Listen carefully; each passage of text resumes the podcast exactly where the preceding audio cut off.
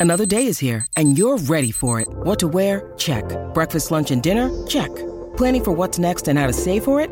That's where Bank of America can help. For your financial to-dos, Bank of America has experts ready to help get you closer to your goals.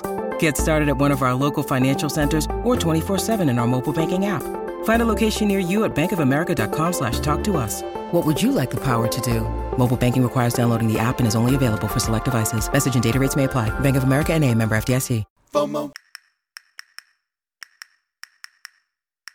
My name is Patrick J. McGinnis, and I'm a FOMO sapiens.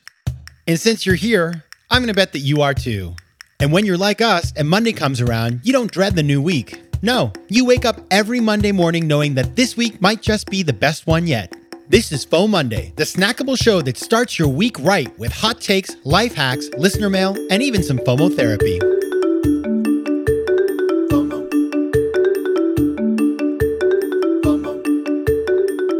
Hey, everybody, welcome back to FOMO Monday, the companion show to FOMO Sapiens, which of course drops a full episode every Thursday.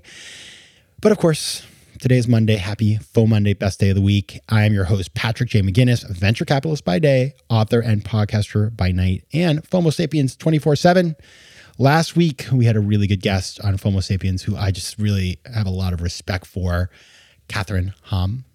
I hope I'm saying that right, German Hamm. And she is the CEO and founder of Bearaby, a weighted blanket company. And I got to tell you, so Catherine was so kind. She actually sent me uh, one of her blankets, and I have been using it ever since I got it. I guess two or three months back. I got to tell you, it is a game changer. And I'm not. This is not an ad, by the way. So I, I just want to let you know I'm not being compensated for saying this stuff. But I will. I I think I've got like six of my friends to buy these things because I'm, I sleep reasonably well. Don't get me wrong, but I have this thing ever since the pandemic where I will wake up, you know, at like six in the morning, unable to sleep, and that's not the old way of things for me. I used to fall asleep and I would sleep, you know, till whenever I wanted, and now I wake up really early. And so what I do is I pull up the old Bearaby when I need to fall back asleep. And it works. It's kind of crazy how just that pressure on your body, it just like triggers something in your brain and you just fall asleep. And so when I got back from my my trip over over New Year's to Socotra, I was all messed up with sleeping and I would get under that blanket and I would like sleep so deep that you know when you sleep so deep that you wake up and you actually like you don't even know you can function in a good way. That was me. And so I've I've actually really found it helpful. I've been sleeping better. It's really good for naps by the way. And uh and it's also kind of awesome because it's not hot and I think that's a big kind of knock on weighted blankets. But the way this is made, I mean, it's heavy. Let me tell you something. You get under that thing and you're like, whoa, but it is not hot. And so I've enjoyed having it. It's very nice looking and all that sort of stuff. It is heavy. Like, I don't want to move it from room to room because I got the 35 pounder. That's no joke. But I love it so much. I actually gave my mom one for Christmas and she is loving it. And so I, I, you know, she's always been one of these people who needs to sleep better and has found that it is, you know, it's really good. You have to adjust to it a little bit depending on who you are. I kind of just day one was like boom, but uh, it just does something. And, and I'd encourage everybody to think about if you have trouble sleeping or you know somebody who does, like the weighted blanket, it's kind of like a hack because it's like some people are taking sleeping pills, like don't want to do that. Weighted blanket, it's like you get the same effect, but it is all natural and it's so cozy.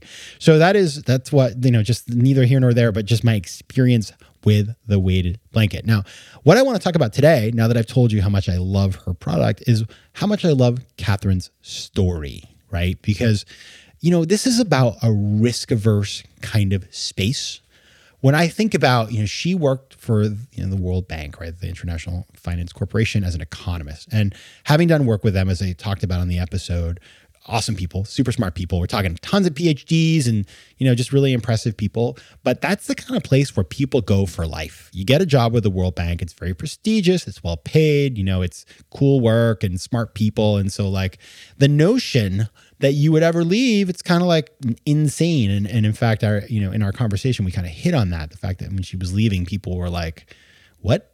And so uh, there's a lot of industries where people are pretty risk averse. Now, let's think about some of those. One of them is accounting, one of them is law. And why is that? Well, it's because accountants and lawyers spend their days every day looking for risk and trying to tamp it out. And so they are preconditioned to think about risk in a way that, you know, is is pretty intense. And therefore, when they're thinking about doing something entrepreneurial, they're sort of primed already to think about the risks more than the rewards vis-a-vis other types of people who are more comfortable with risk taking. So it's just sort of part of the of the dynamics of the industry. And i think there's also tons of cultural things around this especially in certain countries. And i used to uh, spend a lot of time uh, before pandemic speaking to audiences in latin america. And for those of you who are in the region you know you know this it's like your parents if you're in mexico or colombia or or, or chile if you get a job at a big company and then you decide you want to quit that job to work at a startup, they're like, why would you do that? You have an awesome job, right? You go home to your grandmother on Christmas and you say that you quit your job to work at a startup. And she's like, well, what am I going to tell my friends at the club that my grandson or granddaughter quit their very nice job to work in some company nobody's ever heard of, right? There's just like a cultural thing, and that's not exclusive to Latin America, but it is common around the world. And in America, we sort of lionize entrepreneurship, and you know it's so great, and so it's like so glamorous, and so it's less pervasive. But of course, it happens in every country, right? Now, because we know that, I want to talk today about how to overcome risk aversion. But before we get there, I want to tell you guys something exciting. I just dropped my first ever course on LinkedIn. And this course is called Navigating FOMO in the Workplace. And I worked really hard on it. It's 30 minutes, it's a video course. I made it together with LinkedIn. They produced it actually, it was all done remotely. They were like on the other side of these, cam- they sent me all these cameras and things, three big I think it was five big boxes of stuff that I had to set up in my apartment, and they controlled everything remotely, including the teleprompter. And we recorded it back in October, and now it's out, and it is just really cool. And so go to LinkedIn Learning, type my name, or type navigating FOMO, fear of missing out in the workplace. Check it out. Let me know what you think. I would love to know what you think of the course. FOMO. Tudo bem, meus queridos Fomo sapiens? Now, that right there was Portuguese, and as you know, I love speaking foreign languages. But I'm not alone. One in five Americans have learned a new language on their bucket list. If that's you, make 2024 the year you finally check it off that list with Babbel, the science-backed language learning app that actually works. Don't pay hundreds of dollars for private tutors or waste hours on apps that don't really help you speak the language. Babbel's tips and tools are approachable, accessible, and delivered with conversation-based teaching so you're ready to practice what you've learned in the real world. Now, FOMO sapiens, you know I speak four languages and it takes work to stay on top of them, especially with French. C'est difficile. But with Babbel, I'm able to practice practical conversations that I can actually use in the real world. Here's a special limited time deal for our listeners. Right now, get up to 60% off your Babbel subscription, but only for our listeners at babbel.com slash FOMO. Get up to 60% off at babbel.com slash FOMO. That's spelled B-A-B-B-E-L dot com slash FOMO. Rules and restrictions may apply. FOMO. All right, let's talk about how to overcome risk aversion. I got four things to talk about. Number one, study it. Study the thing that you want to do. So, one cool thing about Catherine's story, she's an economist, right? She got a PhD in economics, so she knows all about studying. That's what economists do, they study things. And so she took an approach to understanding this industry. And she'd not worked in this industry before, but she got smart on the whole weighted blanket thing. So she was able to go into it with her eyes open and a plan. And I think that's really important because risk aversion, when you have a fear of something, part of that is irrational, part of it's totally rational. But the more you study and understand the nature of the risk, the more you can make a fact based decision that's based on logic and not fear right? Fear based decision making always generates, I would say, not always, uh, I would say always, right? Fear based decision making has the tendency to produce suboptimal returns. That's something I believe. And so, therefore, the more work you do to understand the nature of that risk, the better off you can figure out if it makes sense for you and you can build the confidence to go out and do something. So that that's number 1.